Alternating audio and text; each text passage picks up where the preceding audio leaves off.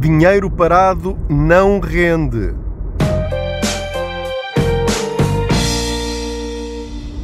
Olá, eu sou o Pedro Anderson, jornalista especializado em finanças pessoais e aproveito, como sabe, as minhas viagens de carro para falar consigo sobre dinheiro, como se você viesse aqui sentado ao meu lado no lugar do Pendura. Hoje queria falar-lhe sobre a importância de ir investindo uma parte do seu dinheiro. Obviamente não pode ser tudo o que tem, nem deve, como sabe, pôr todo o seu dinheiro no mesmo cesto. Tem de dividir os seus ovos por vários cestos o principal é o fundo de emergência, onde deve ter seis meses das suas despesas ou dos seus salários aí e esse dinheiro é sagrado. Já falamos sobre isso, não vamos estar a repisar sobre esse assunto. Aliás, se não ouviu falar ainda sobre isto, é só recuperar alguns episódios atrás, onde expliquei até como se pode fazer um fundo de investimento de uma forma mais ou menos rápida. Muito bem, o seu dinheiro não deve ficar parado, deve estar sempre, permanentemente, a pensar em como pode pôr o seu dinheiro a render mais. Para além, obviamente, dos depósitos a prazo que não rendem rigorosamente nada. Por lá, o seu dinheiro é vê-lo a definhar e depois a morrer. Esse dinheiro, embora esteja lá, está a perder para a inflação ao longo do tempo. Mesmo que agora a inflação seja menor, mesmo assim estará a longo prazo a perder. O segredo é o mesmo da agricultura. A agricultura tem milhares e milhares e milhares de anos de experiência. Portanto, à partida, é uma ferramenta financeira que funciona. Ou seja, nós plantamos, cuidamos, aquilo cresce e há uma altura em que se colhe e gera rendimento, quanto mais não seja para o nosso estômago. Acontece que nós, portugueses, temos um medo terrível de produtos que não têm capital garantido. Mas eu peço-lhe que pense um bocadinho neste exemplo. A nossa vida hoje depende de pessoas que investem sempre em capital não garantido, que são os agricultores. Imagina agora que todos os agricultores só plantavam se tivessem a garantia absoluta de que iam colher com lucro no final aquilo que plantavam. Está a imaginar esse cenário? Se os agricultores decidissem fazer isto, que é o que a maior parte de nós faz em termos financeiros, não havia colheitas, porque ninguém pode garantir que não vem uma tempestade, que não vem uma inundação, que há um incêndio, que eh, nós ficamos doentes e não podemos cuidar das eh, nossas plantações. E portanto, se nós tivermos sempre medo de que as coisas corram mal, as coisas nunca vão acontecer. Em termos financeiros, acontece exatamente a mesma coisa. A partir do momento em que você já tem o seu terreno garantido, vamos chamar-lhe assim, que é o seu fundo de emergência, que deve estar sim em ferramentas com eh, capital garantido, um depósito a prazo, por exemplo. Os depósitos a prazo não têm nenhum mal, nenhum problema, é para ter lá aquele dinheiro que para si deve estar sempre disponível para o caso de ter uma emergência financeira. Precisa daquele dinheiro, ele está lá e não há problema nenhum. Tal como aconteceu agora nesta pandemia. Posso ficar desempregado, ter uma quebra de rendimento e eu preciso pagar a renda da casa, preciso pagar uh, um, a um médico para ir lá à casa, preciso mudar de carro ou tive uma avaria, um acidente e, portanto, tenho de ter esse dinheiro disponível. Agora, parte da minha poupança, para além dessa, eu devo investi-la, mesmo correndo o risco de a colheita correr mal. Obviamente que não lhe estou a dizer para brincar com o seu dinheiro, nem apostar como se fosse um jogo de roleta ou para ir ao casino para ver se com aquele dinheiro de vez em quando ganha e às vezes eh, perde. Não é isso. Há vários produtos que décadas de experiência provam que vão resultando. Uns mais, outros menos, alguns de facto correm mal, tal como nas plantações. Vem uma praga qualquer ou vem uma tempestade de granizo e perde-se a colheita toda. Há de facto alguns produtos em que isso pode acontecer. Mas, por exemplo, os certificados do Tesouro são garantidos pelo Estado. Os certificados de forro são garantidos pelo Estado rendem um bocadinho mais que os depósitos a prazo. Depois, a partir daí, tem os tais produtos eh, já com capital de risco, de que lhe tenho falado várias vezes: os fundos de investimento, as ações, eh, algumas obrigações, eh, mesmo obrigações de empresas, como clubes de futebol, a SIC também fez uma oferta de obrigações. Ou seja, às vezes vale a pena arriscar, porque se não arriscar, nunca vai conseguir fazer dinheiro com o seu dinheiro.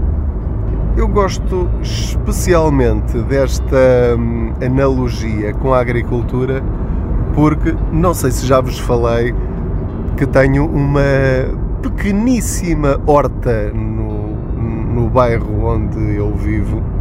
O meu filho tem agora, vai fazer 16 anos mas há cerca de dois anos e meio, três anos, perguntam-me: oh pai, eu gostava de ter uma horta. Sempre que nós vamos à casa da minha sogra, eh, no distrito de Viseu, ele gosta muito de plantar, regar, colher. Eh, cada vez que lá vamos, eh, vamos à feira de Tondela e compramos uma árvore e plantamos uma árvore. E umas já deram frutos, outras ainda não pronto, vamos uh, arriscando. São, às vezes, uma árvore custa 5 euros, 10 euros, e nós compramos e plantamos e dá-nos gozo quando lá vamos regar. Uh, às vezes, como, enfim, não vamos lá com muita frequência, chegamos lá e, como não é regado, a árvore vai, vai morrendo, depois regamos e às vezes sobrevive. Bom, divertimos-nos com isso. E então ele disse-me: pai, quero ter uma horta. Acontece que ali perto da nossa casa não há hortas comunitárias. E eu disse ao oh, filho: Nós vivemos num prédio, num apartamento, nós não podemos ter uma horta, quando muito aqui um vaso com, com umas hum, ervas aromáticas e tal. E ele disse: Oh pai, mas aqui há imensas pessoas que têm hortas aqui à beira do IC19. E de facto, embora não seja mesmo junto ao IC19, embora lá haja algumas hortas, de facto, algumas dessas hortas chegam à nossa urbanização. São hortas selvagens, como é evidente. E assim que construírem lá os prédios, aquilo vai tudo por água abaixo, mas quem lá está sabe isso perfeitamente. Então eu pensei assim, mas que miúdo com 15 anos hoje em dia, ou 14 na altura, é que quer ter uma horta na cidade? E em vez de lhe responder que não, eu pensei, por que não? Ó oh filho, anda lá.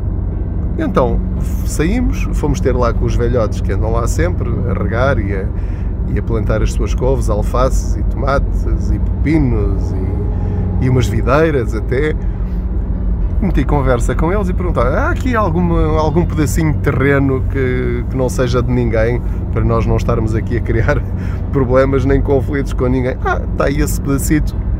O velhote já cá não vem há muito tempo, pode ficar aí com ele. Está bem e então fomos ali a uma daquelas lojas de, de, de bricolagem e jardinagem, comprámos uma pá, um ancinho e mais umas coisitas, e então decidimos ficar com aquela hortazita. Aquilo são 3 metros por 2, qualquer coisa assim do género. E a questão é que tirámos as pedras, cavámos aquilo, Fomos a uma destas feirinhas das terras e comprámos umas alfaces e uns tomateiros e uns, uns pimenteiros e plantámos aquilo. E aquilo resultou. As coisas começaram a nascer e agora ando sempre com os garrafões de água no carro para sempre que uh, volto do trabalho.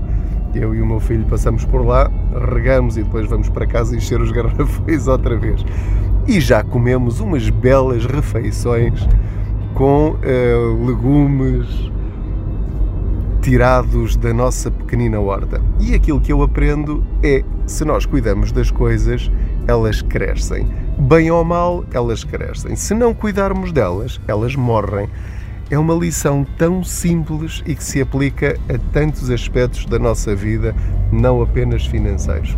Portanto, pense nas suas finanças como uma horta, como uma quinta.